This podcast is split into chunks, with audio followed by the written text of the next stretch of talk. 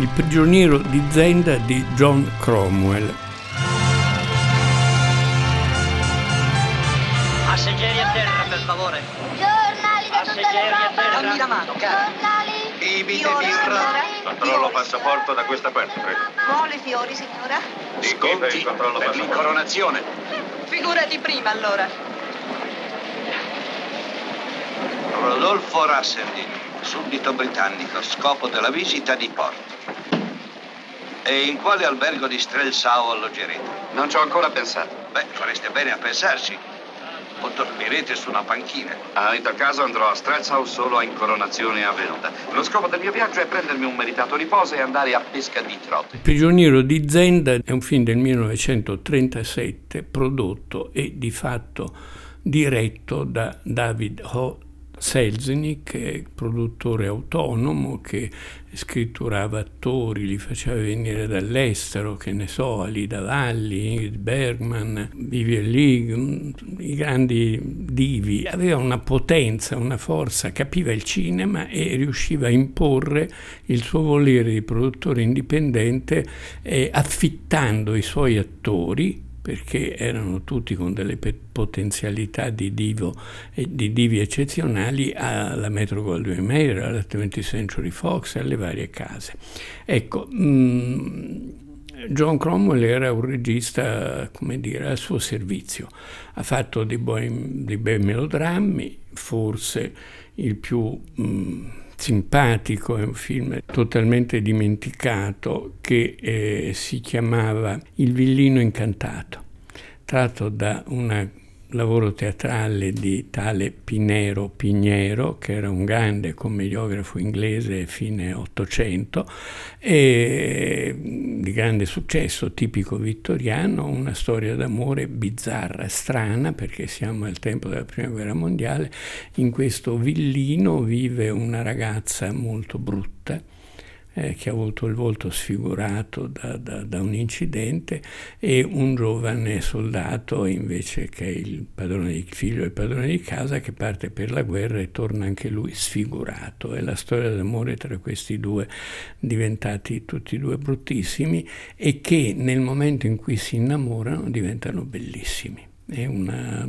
trasfigurazione eh, che eh, fece molta impressione sul, sul, pubblico del tempo. Bene, grandi melodrammi e tra questi melodrammi il più famoso forse uno dei primi, Schiavo d'amore, tratto da Mom, che lanciò Bette Davis. Bette Davis nel ruolo della perfida amante del bravo medico Storpio diventa la diva una delle dive principali dell'Olimpo hollywoodiano. Bene, ha diretto tanti film, direi che i suoi migliori sono quando eh, Selznick eh, si leva dalle scatole che muore e lui fa, continua a lavorare e fa dei film di gangster molto belli, per esempio La Gang, Prima Colpa, un film sul carcere femminile, Solo chi cade può risorgere, un film con Humphrey Bogart che è forse il più bel noir di Humphrey Bogart, quello più significativo nella sua carriera per la densità e varietà che riesce a dare al suo, al suo protagonista.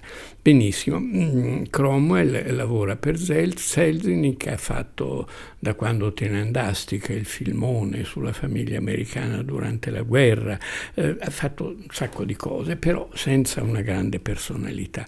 E questa grande personalità non viene fuori neanche nel Prigioniero di Zenda, che è un film chiaramente controllato dall'A alla Z da Selznick, i costumi, le scene grandiose, i salotti, le, le, le, sale da ballo, insomma c'è un Ottocento reinventato con grandi mezzi, decisamente con una professionalità alta, un senso de, del cinema, un senso del ritmo, un senso della trama, del, abbastanza appassionante ancora oggi a vederlo. È uno scherzo del demonio, senza baffi sarebbe il re spiccicato.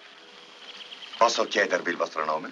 Sono Rodolfo Russell, giunto qui in vacanza dall'Inghilterra e fino a poco fa a servizio di Sua Maestà la Regina. Russell, conoscerai la sua storia, penso, no? Oh, beh, no, ho sentito qualche pettegolezzo. Speravo che i segreti di famiglia non varcassero la soglia di casa, ma... Certi segreti viaggiano molto lontano, signore. Fritz, dove sei? Sono qui, maestà. Che diavolo? Credevo vi foste persi ancora. Chi è questo signore? Un vostro parente alla lontana, maestà. Alla lontana? Direi anche troppo prossimo. Questo è un fatto di cui non potete addossare a me la colpa, maestà. Ah, e di chi sarebbe? Col permesso di vostra maestà, direi che la colpa ricade in parti uguali sul vostro bis, bis, bis, bisavolo Rodolfo e la mia bis, bis, bis, bisavola Amelia. Il prigioniero di Zenda è bello per un motivo fondamentale, perché racconta una storia del doppio.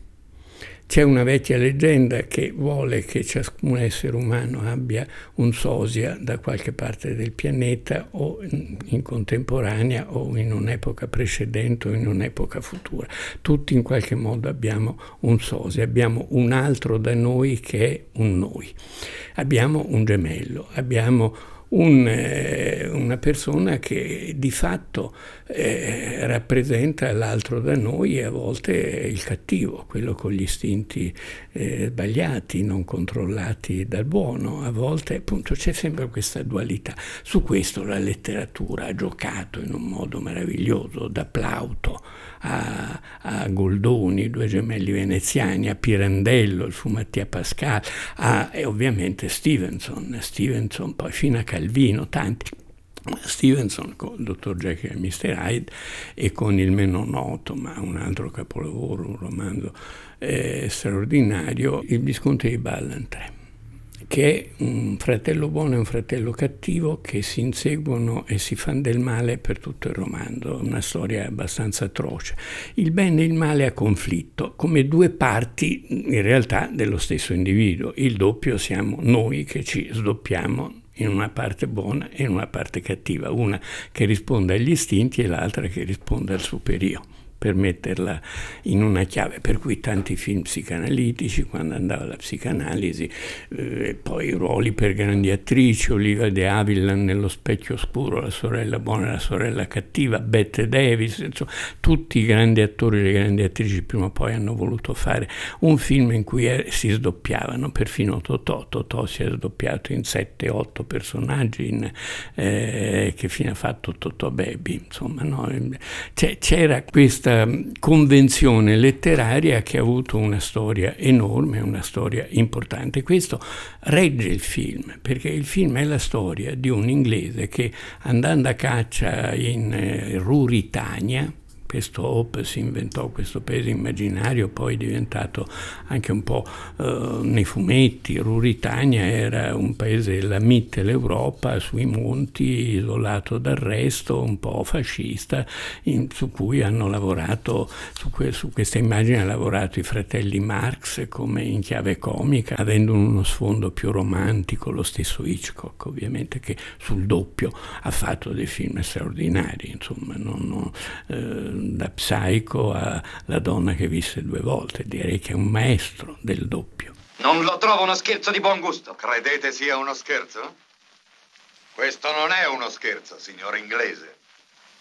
Una serata movimentata, eh? Che è successo? Giuseppe l'ha trovato così stamattina. Voi ne avete bevuto da quest'ultima? Per quanto ne sappiano. Lo sapreste se così fosse. Perché? Era drogato? Infatti. Avete chiamato un dottore? Eh, non ce n'è nei dintorni e nessuno lo rimetterebbe in sesto per l'incoronazione oggi. Drogato com'è ne avrà per altre 6-7 ore buone. Voi siete qui oggi per prendere il suo posto a Strelsau. Cosa? Scommetto che senza baffi ingannereste anche vostro fratello. No, siete impazzito. Eh, certo, è un rischio. Ma non c'è altra via. Mio caro colonnello, sono venuto qui per pescare. Mi piace pescare. Sono un comune mortale, non riuscirei a impersonare un re neanche volendo, non ingannerei nessuno. Questo signore eh, si ritrova preso in un intrigo perché il giorno prima dell'incoronazione del nuovo, del nuovo re, del principe, eh, questo principe viene eh, rapito dal fratellastro cattivissimo che vuole lui il regno, quindi vuole far fallire la cerimonia dell'incoronazione, aiutato da un personaggio di giovane abbastanza sadico, Rupert von Enzau, che è interpretato curiosamente da Douglas Fairbanks Jr., figlio di Douglas, che di solito faceva film avventurosi e, e, di spadaccini. Anche qui si gioca molto di spada, ovviamente, come in tutti i film in costume un po' ottocenteschi. Questo doppio borghese inglese viene usato per eh, sostituire il eh, re vero, quello che, che, è stato rapito e nascosto, e da qui nascono avventure su avventure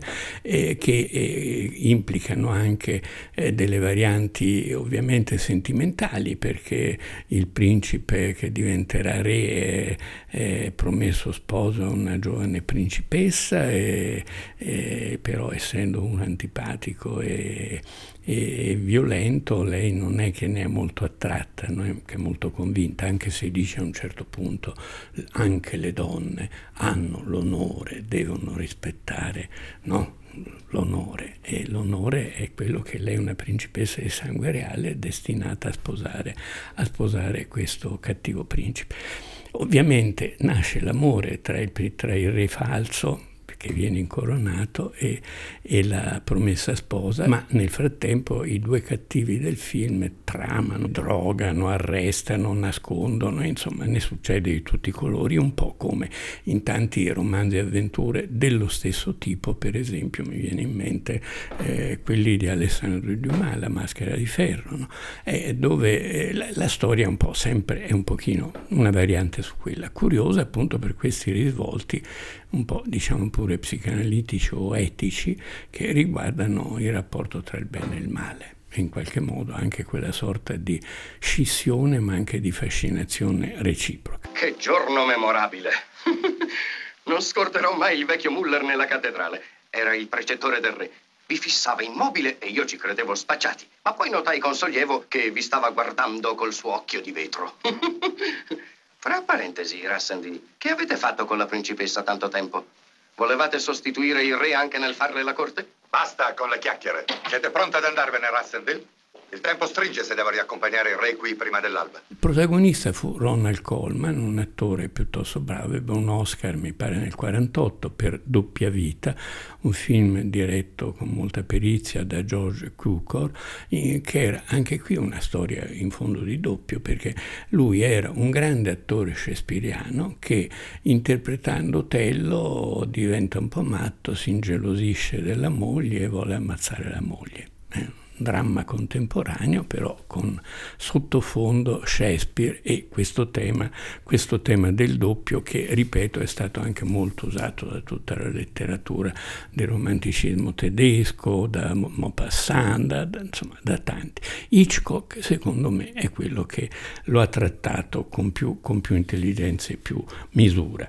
Mm, cosa si può dire ancora di questo film? Che è stato eh, rifatto in cinema molte volte, nel muto due, tre, due volte o forse tre, poi nel sonoro due o tre volte. Negli anni 50 la Metro Goldwyn Mayer comprò i diritti e lo rifece in Technicolor, anche qui con attori tutti inglesi, eh, per carità.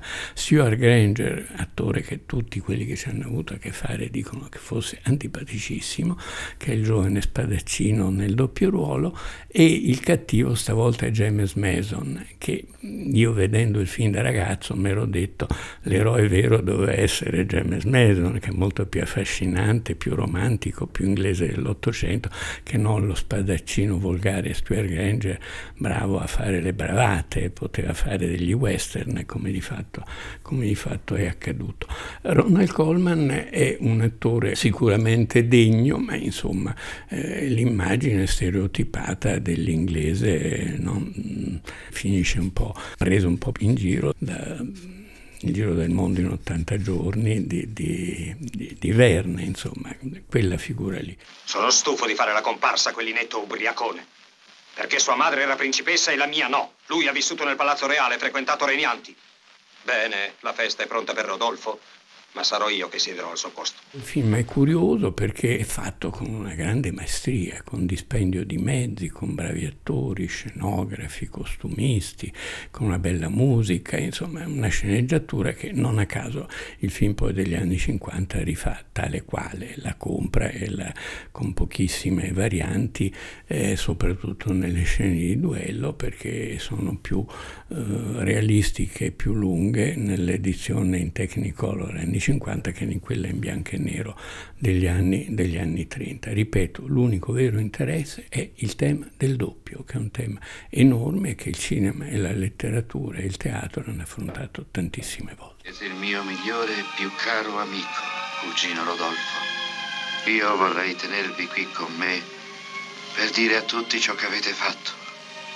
Ma Zapt vuole che nulla trapeli. Ha ragione, maestà. Il mio compito è finito. Sì, è finito. Solo voi potevate farlo.